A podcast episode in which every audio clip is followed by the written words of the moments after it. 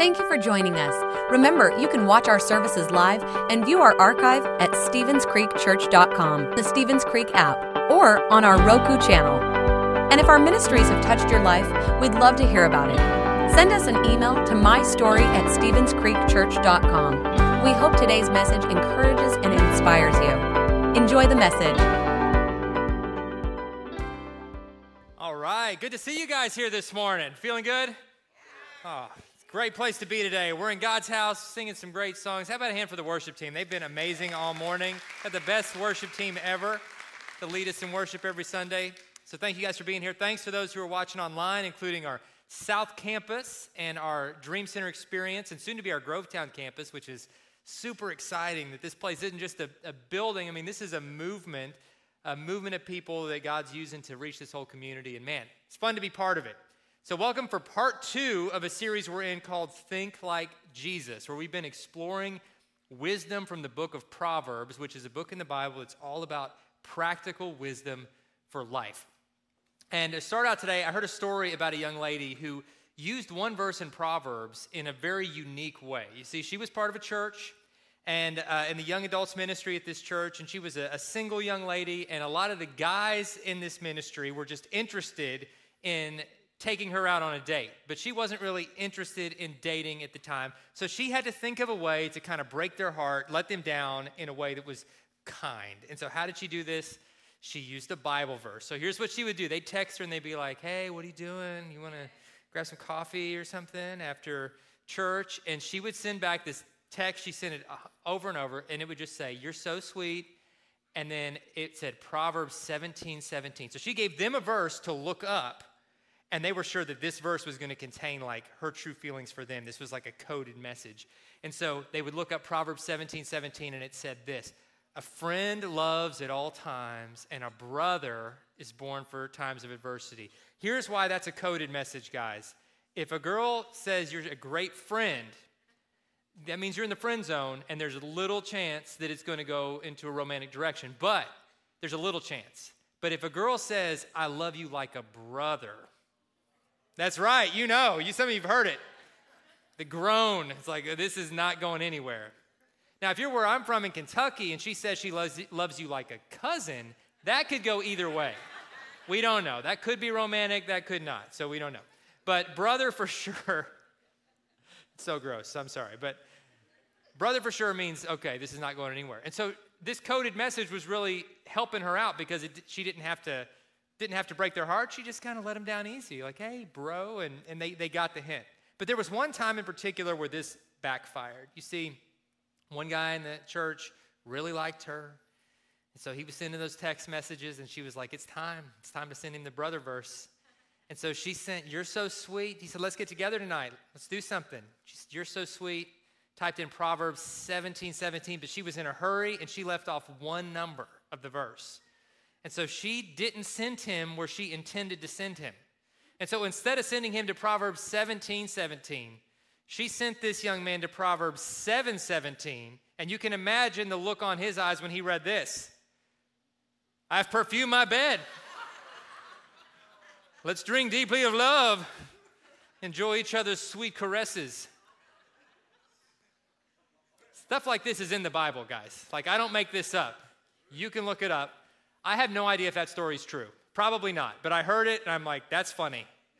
That's making it into the Proverbs sermon. So we're in a series on Proverbs again, think like Jesus. Last week we talked about how Proverbs was primarily written by a guy named King Solomon, who uh, God, you know, gave a unique amount of wisdom, and then Solomon mostly used that wisdom to do good things, but he sometimes ignored the wisdom God had given him, and like all of us can do, he made foolish decisions and uh, so he wasn't perfect. Jesus is the only perfect one in the Bible, but, but Solomon did a lot of good, including writing this book of Proverbs for us that we can use for our wisdom 3,000 years later. But before we dive into today's message, one quick bit of trivia about King Solomon. So play little Who Wants to Be a Millionaire with no cash prizes right now. One question King Solomon, which of the following is true about him? A, he had more money than anybody else in the Bible. B, he had more wisdom than anybody else in the Bible other than Jesus. C, he wrote the lyrics to a number one pop song. D, all the above. All right, I'm, I'm going to give you a chance to vote. You can just raise your hands or shout out, whatever you want. It's noon. There are no rules at noon. You guys do whatever you. We're, we're so here we go. A. Who thinks it's A? All right. All right. Who thinks it's B? All right. A lot of B. Who thinks it's C? Okay, got some C. Who thinks it's D? All right. The answer is D. What? See, Solomon had more money, he had more wisdom. And 3,000 years after he was writing stuff down, a group in 1965 called the Byrds copied and pasted Solomon's word from the book of Ecclesiastes, which is the other book of the Bible that Solomon primarily wrote right after Proverbs in your Bible. They copied and pasted it, put their own music to it, and it went all the way to number one. And just to prove I'm not making this up, I'm going to give you the first minute of Turn, Turn, Turn by King Solomon and the Byrds. Check it out.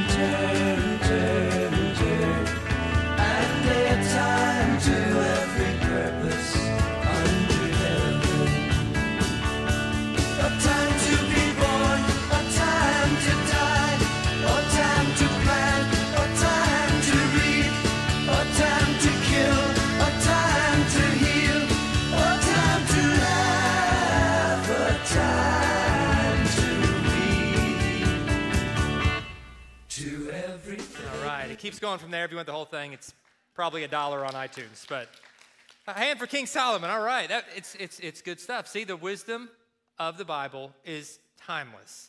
And 3,000 years later, it can go to number one. How about that? But even more importantly and impressively than that, God's truth applied to our lives, we can live out a life of wisdom with these timeless principles that God has given us. And it's a gift, a gift that the Lord wants us to have. In fact, that's the theme verse for this whole series. It's this verse right here. For whoever finds wisdom finds life and receives favor from the Lord. God wants you to find wisdom. He wants me to find wisdom because He wants you to have life. He wants you to have favor. He wants you to know the principles that are going to guide you to the best life possible. Now, that doesn't mean your life's not going to have problems because every life has problems. Jesus even said, In this world you're going to have trouble, but take heart, I've overcome the world. But as you face those troubles, God's wisdom can help guide you through. So today we're going to focus this conversation on wisdom specifically about the words that we speak. Because wisdom is revealed in our words. Here's the first principle. So one of the clearest indicators of a person's wisdom or foolishness is revealed in the words that they speak. This is one of the most common themes in Proverbs. It's one of the most common themes in the whole Bible. In fact, Jesus himself had a lot to say about the power of our words. In fact, this verse, is a guy like me who has spoken careless words, this, this verse is one of the most sobering verses in the whole Bible. Jesus said, But I tell you that everyone will have to give an account on the day of judgment for every empty or every careless word they have spoken. For by your words you will be acquitted, and by your words you will be condemned. So our words matter. You know, Jesus in another place, he was in an argument with, uh, with these guys called the Pharisees, who were sort of the, the legalistic rule makers of the day. And they, they said, Oh, you and your disciples, you're eating the wrong stuff. You're eating things that are against the rules that make you unclean. And Jesus said, It's not the food you put in your mouth that makes you unclean, it's the words that come out of your mouth that make you unclean. Because the words that come out of your mouth reveal what's going on inside of you. And what's inside of you reveals who you are and what you believe. And so we got to be folks that have wisdom inside of us. So somebody posted this on Facebook just a couple days ago, and I'm like, oh, that really fits with what we're talking about this Sunday. They said, if you're walking around with a cup of coffee and somebody bumps into you and you spill the coffee, why did you spill the coffee? And people said, well, you spilled the coffee because somebody ran into you. They said, no, you spilled the coffee because coffee is what you had in your cup. If you would have had tea in your cup, you would have spilled tea.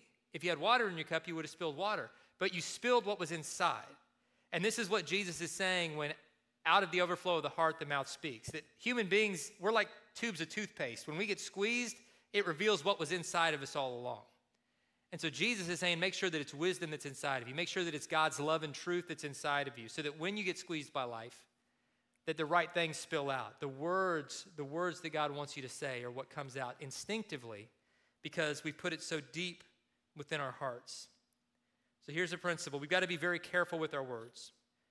Because once we've spoken words we regret, we can apologize for them, but you can never fully undo their damage. And all of us, in many ways, we've, we've had words spoken to us, words spoken about us, whether they were positive or negative, that still are locked in our mind. And maybe when you were growing up, you had parents and coaches and mentors and people that just believed in you and they cheered you on and they said, You can do anything, you can accomplish anything, you're loved, I believe in you, I'm proud of you. And those words, they just, they sunk deep into your heart and you started to believe them. And others of us maybe had words spoken to us by those in influence over us that said, You're worthless, you're nothing, you're a failure, you're never going to amount to anything. And it's like we've been working so hard our whole life to prove those words wrong, but even no matter what we do, there's still this little part of us that believes that's true, those lies are true. And whatever was spoken over you, especially the negative, we've got to match it against the truth of Scripture because it's Jesus' opinion of us is the only one that really ultimately counts. And he says, You're loved. He says, I believe in you. And we've got to remind ourselves what God says about us because the world will sometimes give us the wrong messages. But even still, we've got to be careful the words we're speaking to others because our words, man, they matter. God created the whole universe. He could have done it any way He wanted, but He created the universe with His words. And then He created us in His image, showing that we've got power in our words too. The Bible even says so the power of life and death is in the tongue. And we have the power to either build up or to tear down with our words, and we're called to build up. We're called to build people up, remind them of who they are in Christ, bring out the best in them, and to not, not be negative with our words. The Proverbs, again, has a lot to say on this. With the words, with their words, the godless destroy their friends, but knowledge will rescue the righteous.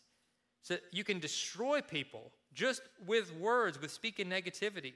We can also destroy people with words of things like gossip. Proverbs say fire goes out without wood, quarrels disappear when gossip stops. So, gossip is the fuel that keeps a lot of drama and negativity going. And as Christians, we're called to be the ones where, where gossip stops with us. But Christians, sometimes we're the worst gossipers because we can make it sound like a prayer request, right?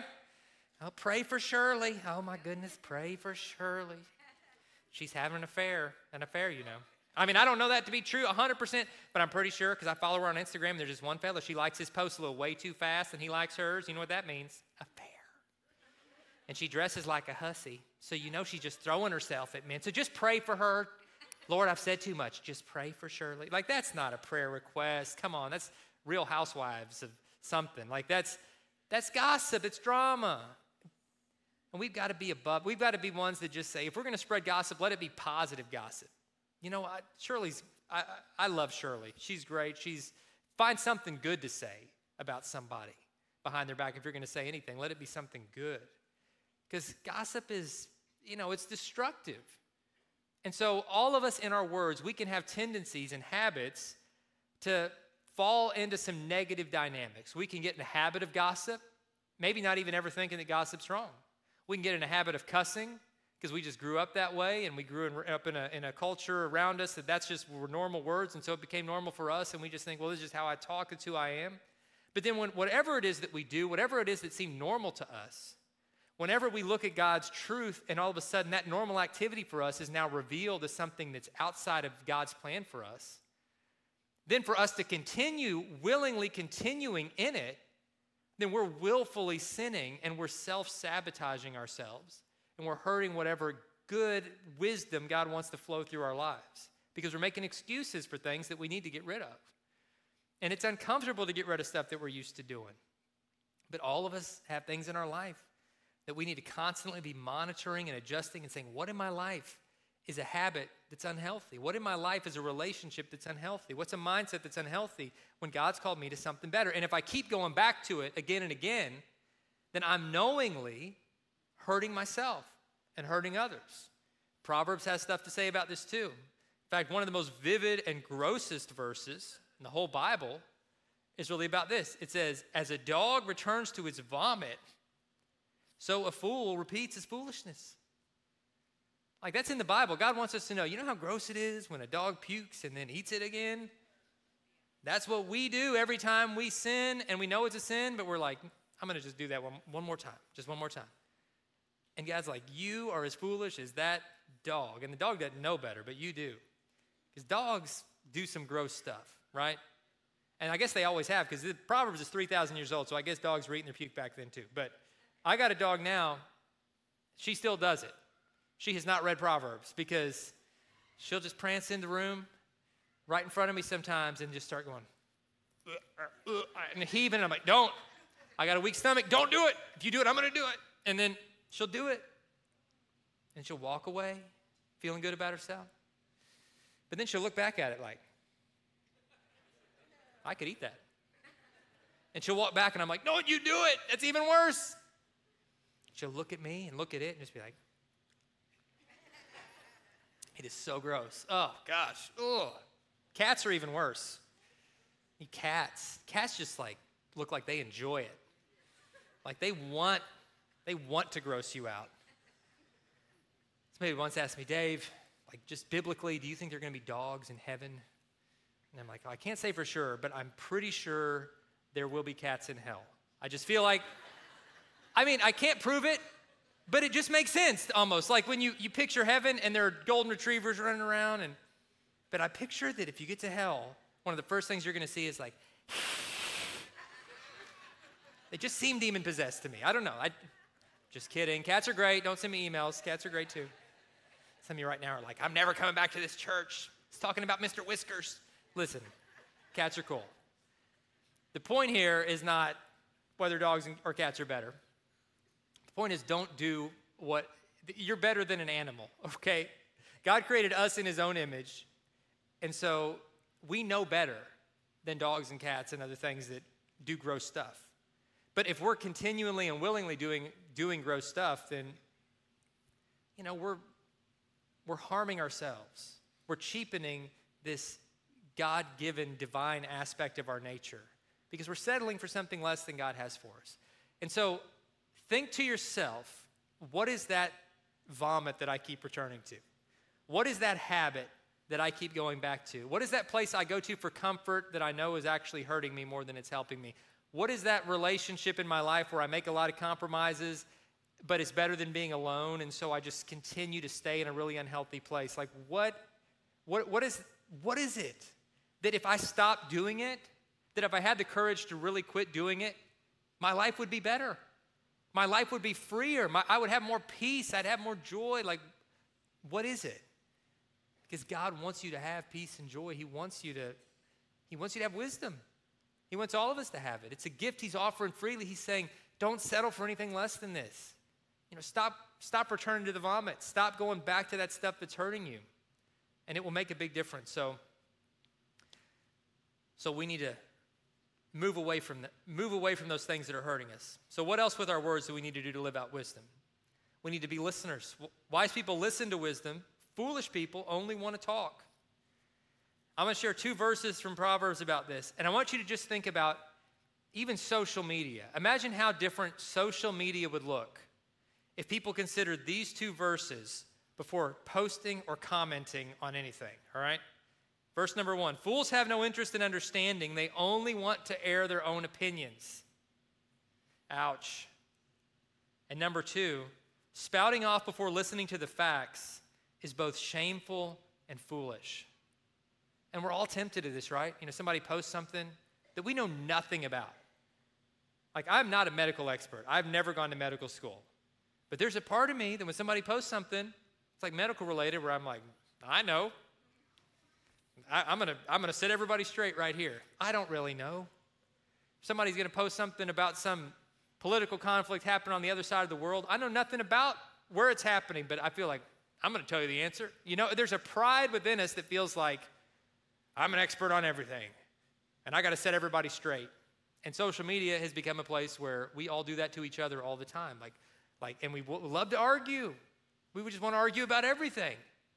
And that's not wise. you know, it's, it's not wise to just pick fights. It's not wise to always feel like we've got to have the last word and weigh in on everything. And when we read Proverbs, it's, it's saying, listen, we got to be more about listening and learning and realizing we have a lot to learn than being the people that feel like it's our job to be experts on everything and set everybody else straight. Because we all have a lot to learn. I know I do. And humility says, you know what? I'm not an expert on that. Maybe I shouldn't even weigh in. Or maybe I should do a lot of research before I weigh in. And then, as, and then when I do weigh in, I should do it with a lot of grace and love, understanding that the perspectives these other people are bringing are coming from, from life experiences vastly different from my own. And so I can't be an expert on their life and the, the set of circumstances that led them to this belief that might be a little bit different than mine. And it's not my job to beat them over the head with my so called knowledge when all it really is going to do is create a wider gap between us. And God has called me to be a peacemaker. This doesn't mean that we never, ever engage in, in, in disagreement. It doesn't mean that we don't take stands for things. But we live in a world where it's just gotten so out of balance. And it's like everybody thinks they have to be fighting all the time. And it's so unproductive and it's so exhausting. And sometimes the wisest thing we can do is just, you know what? I'm going to turn off the news for a while. I'm going to turn off social media for a while. I'm going to pick up my Bible. I'm going to go play outside with my kids. I'm just going to I'm going to pull away. We're the first generation in all of human history that has 24/7 access to every opinion in the world, every crisis in the world all the time. And we weren't meant to be able to process it. We're not wired up to process all the world's conflict and all the world's debate and all the world's stuff in, in real time 24 7. And when you try, you get stressed and you're not at your best. And so we've got to have the wisdom to say, God, help me right where I am to make a difference. Show me, show me the places where I'm meant to engage. And even when I do, give me the wisdom to do it with love and with patience and understanding. And give me the wisdom to be able to walk away from a lot of stuff because it's not productive for me to engage and I'm going to do more harm than good.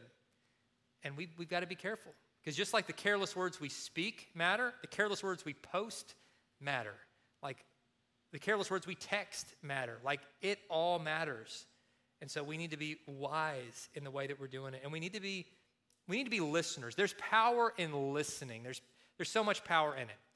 You know, this, this past week we celebrated Veterans Day. And thank you, by the way, to all who have served on Veterans Day. Uh, it, it, it was a day, yes, let's give a hand to the heroes who served. I had the, the privilege of doing the funeral for a veteran on Veterans Day this Thursday, and it was, it was just a great privilege to me because I have hold in such high regard those who have had the courage to serve. And I read a story this week about a veteran that helped me to think about listening in a new way. Uh, he, he had been a prisoner of war in Vietnam. His name was Doug Hegdahl. Uh, you can look him up online. But he had a fascinating story. He was captured in Vietnam at age 20 sent to a prisoner of war camp. And at the prisoner of war camp, they tried to interrogate him. They, they tried to use him for propaganda, but he just, just wouldn't speak. Like he just didn't say anything. Uh, he would just kind of hum to himself. And so they came to the conclusion that he must be like really dumb. And they gave him these nicknames that he was just kind of the, the, the village idiot, so to speak. And they're like, well, he's no threat because he's so dumb. So let's just let him wander around the camp. You know, he doesn't need to, we don't need to waste a cage on him. Just let him wander around. So he would just wander around, just kind of humming to himself, not talking to anybody, and they'd make fun of him, and he would just kind of nod and smile. Well, after a while at the camp, they had to release somebody because it was part of this kind of propaganda that they were trying to do. And they're like, who's the least valuable soldier that we have here? And they're like, how about, you know, the idiot over there that just wanders around? So they let him go. And once they let him go, uh, he, he got back to, you know, to, to the American troops and he really started talking. He was like, yeah, I felt like the most productive thing I could do there was to listen and just listen and pay attention. So I didn't talk, but I just listened a lot, and I would hum to myself because I was memorizing the names and personal information of all 256 American soldiers who were being held captive there. And I'm ready now to tell you all their names and personal information. And I also wandered around the camp so that I know the layout so that when you stage a rescue operation, you'll know exactly where to go. And he said, They don't know that I did this, but I disabled a lot of their vehicles too, putting dirt in their gas tanks so they're not going to be able to chase after you. So he hummed himself to the tune Old MacDonald Had a Farm, and he sang through that 256 times and told him who was there. It's like, Private Oscar Gomez from Austin, Texas, E I E I O, and over and over, name after name. He was just listening and paying attention. And because of that, he was part of rescuing all those guys. Now, most of us will not be in a position where you know our listening is a matter of life and death as it was for him and used in such an effective way but all of us can have that superpower of just being a good listener and i really do think it's a superpower because when you listen to somebody it communicates your love and your respect to them more so than almost any word you could speak to them when you just listen when somebody's going through a crisis and you show up and just listen to them it matters more to them than anything you could say when somebody loses a loved one, or somebody's got a cancer diagnosis, or somebody's just going through a divorce, or going through something difficult, I think sometimes we avoid those folks because we think, I don't know what to say. I'm afraid I'm going to say the wrong thing. You don't have to say the wrong, you don't have to say anything. If you just show up and listen, they'll never forget that you were there. It will make so much of a difference. You think about your own life, most those moments where you were at your lowest point you probably can't remember all what people said to you, but you'll never forget who showed up, who was there, who was willing to listen. Because listening really matters. So we've got to be good listeners. And then when we do speak, not only do we have to speak with wise words, we have to speak with the right tone. Here's why the tone of your words will shape the tone of your relationships. I didn't know that words had a tone until I got married. I thought the words were just words. But then I quickly learned tone changes the meaning of a word. And so, like, sometimes I'd say something and Ashley would remind me, like, that had little bit of a tone on it. And I would think, what does that mean? You know, and slowly I've learned what it means that you've got to be kind in your tone because you could say the right thing, but if you say it in a cruel tone or a sarcastic tone, then that right thing becomes the wrong thing just because we don't say it with love. And so we've got to watch the way that we speak we got to watch the edge that we put on our voice. We got to watch even even sarcasm. And I mean sarcasm can be like funny banter between people, but it can it can destroy relationships when we just put an edge on it. The word sarcasm is from an ancient Greek word that actually means to tear flesh. Like it is damaging when we speak words that have that kind of rough edge to them. So we got to be kind. Here's what Proverbs say kind words are like honey sweet to the soul and healthy for the body. So we need to have honey words, we need to have kind words. Here's a verse. This one verse could change almost every conflict you have in your marriage, almost every conflict you have at work, almost every conflict you have online. If you want to diffuse, if you want to be like the bomb squad that instead of blow bombs up goes in and diffuses that bomb before it blows up, here's one verse that could change your life. A gentle answer deflects anger, but harsh words make tempers flare. Right? And we've all seen this play out in real life. Just be kind. Somebody's being cruel to you, you know how to diffuse that usually? Be kind. If nothing else, it confuses them. And then sometimes they'll chill out too. But when we choose to be kind or we choose to just diffuse a situation, there's a lot of power in that. There's certainly a lot of wisdom in that. All right, one more. Be an encourager. The world has plenty of critics already ultimately, what all this about wisdom in our words comes down to is the difference in being a critic versus an encourager. An encourager is one who, by kind words, by true words, gives courage to others. That's what encouragement means to like equip courage, to create courage in someone else by the words that you speak to them. Criticism takes courage away, it makes people think they can't do something. But encouragement lets them know through Christ you can do all things. So we need to be life giving in our words. A person's words can be life giving water. Words of true wisdom are as refreshing as a bubbling brook.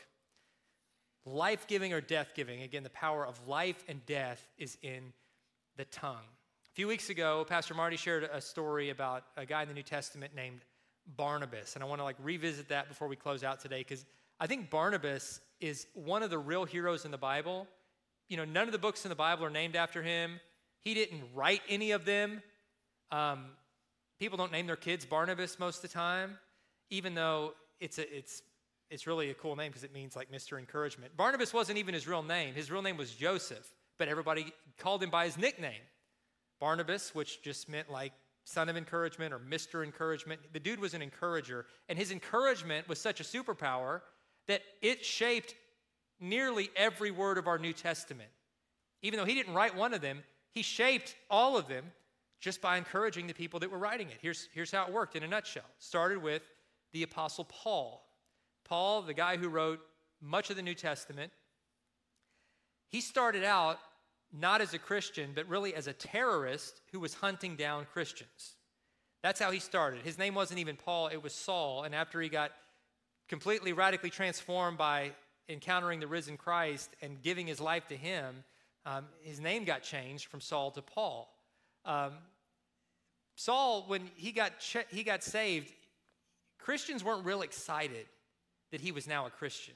They weren't excited to go listen to him preach because he had been, again, a terrorist who was hunting them down. So imagine like if Osama bin Laden was still alive and then he became a Christian and planted a church in Augusta. Would you go the first week, right? Would you think this feels sketchy? This feels like it could be a trap. I don't think I trust him. He's got a little bit of a past. And that's how people were about Paul. They were like, I don't trust this guy. Barnabas is the one that came alongside him and was like, Jesus has changed his life. And Paul, don't listen to all these people that, you know, they're still mad that you were a terrorist, but Jesus has changed you and he has called you to something great and he, he's made you a new creation. And, and I just feel like Paul taking middle notes, like new creation, I can use that. I'm going to write that down. I'm going to share that someday. And Barnabas is the one encouraging him. Barnabas is the one saying, guys, come on, let's listen to Paul preach. He's a great preacher. He needs our support. Jesus has called him to this. And we can't hold him, we can't judge him based on what he was doing before he knew Christ. All of us were messed up before Christ. He needs us right now. And really help the community gather around Paul. And then he traveled with Paul on all of Paul's early journeys. They got imprisoned together. They got beaten together when they would, you know, be in a place that was hostile to the gospel. And Barnabas is the one that was not letting Paul get discouraged. Like, man, don't get discouraged, Paul. I know we're in prison, but let's sing a song. Paul's like, what are you talking about? Like, and Barnabas really taught Paul what encouragement was all about. They eventually parted ways because they had been traveling with a guy named John Mark. Marty mentioned this as well. John Mark was Barnabas's young cousin. And we don't know all the details, but John Mark flaked out on him. Like he, they counted on him, they depended on him, and he left when they needed him most. And so Paul's like, that guy's a loser. I'm never working with him again. And Barnabas is like, Paul, what are you talking about? You can't write people off. Everybody makes mistakes. And Jesus never just throws us aside, never defines us by a mistake. And Paul's like, I can't trust him. I can't work with somebody I can't trust. So I'm not working with him. And Barnabas is like, Well, I am. I'm gonna, I'm gonna take him under my wing. So they parted ways. Paul went with Silas, they continued ministry. Barnabas came along, his young cousin, and said, Man, I see so much good in you. John Mark's got to be thinking, I'm a loser. Paul's the most important Christian in the world, and he thinks he's he thinks I'm a loser. Barnabas is like, don't listen to Paul. Jesus is the only opinion that you need to worry about. And Jesus says, I believe in you. Jesus said, There's so much good in you. Jesus says, I'm going to change the world through you. And I see so much good in you, John Mark. So let me help you get there. And he encouraged his young cousin. He helped his young cousin believe in himself and see himself the way Christ sees himself, sees him. He starts introducing him to you know, all the other apostles and eyewitnesses to Jesus. Like, hey, John Mark, there's Peter. Like, the Peter. Yeah, Peter. Go sit with him. Let him tell you stories about Jesus.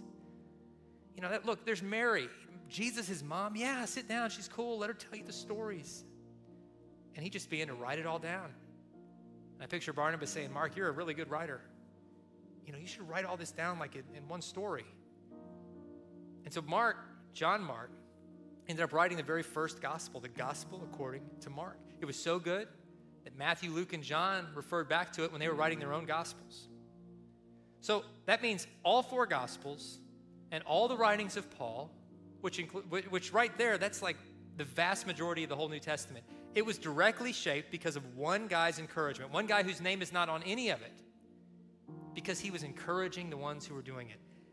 Guys, that's the power of encouragement is coming alongside people and just saying, I believe in you. You might not even believe in yourself right now, but I believe in you. I see the good in you. God has such a great plan for you. You're not defined by this mistake of your past. You're not defined by that bankruptcy. You're not defined by that divorce. You're not defined by that, whatever that issue was that you just wear as a label now. That's not who you are. That's a part of your testimony that God will use to help others who are going through the same thing. But what I see in you is someone who's ready to change the world because God has put that within you. And when we speak life to one another like that, it changes the world. And maybe you don't have a Barnabas in your life right now. You're like, man, I could really use a friend like that. What the Bible tells us to do in those situations when we need encouragement, there's no one to give it, Bible says, encourage yourself in the Lord. And what does that mean? It means open up the truth of God's word, which is a message straight from God to you, and let God tell you who you are.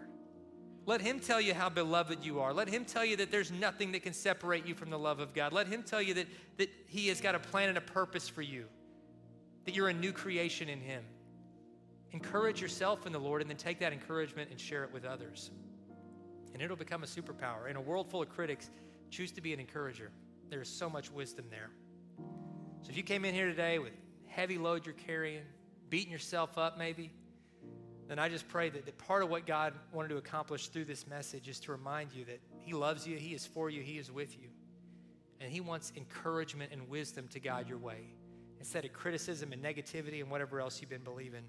And for you to take that wisdom and that encouragement and go out there and speak life in a world that desperately needs it, in a world that's so divided, divided, in a world that, that is so just angry right now to be someone that's speaking life and pointing people to Jesus, who's the only hope we have. Our hope is not our hope is not in money, our hope is not in politics, our hope is not in any of the things that we tend to put our hope in. Our hope really is in Jesus Christ alone. And we need to be people who are pointing ourselves and pointing each other to the hope that can only be found in him because he is the road to wisdom. Let's stand together as we prepare to close. I just want to say a prayer for you. Father, I thank you for this day. I thank you for this incredible group of people that made time to gather together in your house today to worship and to learn. And I pray as we leave here today, we leave here today with hope, with encouragement, being reminded of who you are, who you say we are. For those here today that have never made that first and wisest decision of their life to put their faith and trust in you, let today be the day they say, Jesus, save me. Forgive me of my sins. Forgive me that I've lived my own way and it's been a foolish path, but I'm choosing the path of wisdom today, Lord. I want to follow you, I want to live for you. So make me into the person you want me to be. Adopt me into your family. And for all of us, Lord, even if we made that decision years ago, help get us back on the path if we've stepped off course. Help us get rid of that junk in our lives that's maybe holding us back from all you have for us. Help us to believe your truth instead of all of the noise in the world, and help us to speak words of wisdom to the people in our lives who need to hear it. It's in Jesus' name we pray. Amen. God bless you guys. Thank you for being here. We'll see you next week. Thanks for listening. If you would like to help support the ministries of Stevens Creek Church, please go to StevensCreekChurch.com and click the Give button. See you next time.